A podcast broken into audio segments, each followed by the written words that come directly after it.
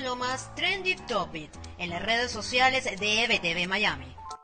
Jueves 25 de marzo y en Venezuela el tema de la frontera sigue siendo tendencia. El conflicto por el poder de territorio en el estado Apure entre la disidencia de las Fuerzas Armadas Revolucionarias de Colombia y la Fuerza Armada manejada por la dictadura de Nicolás Maduro sigue en tendencia. Esto más los anuncios del régimen de bloquear la llegada de la vacuna del laboratorio AstraZeneca aprobada por la COVAX para Venezuela ha generado polémica en las redes sociales. La etiqueta Dejen entrar la vacuna se ha mantenido entre las primeras cinco desde la noche de este miércoles.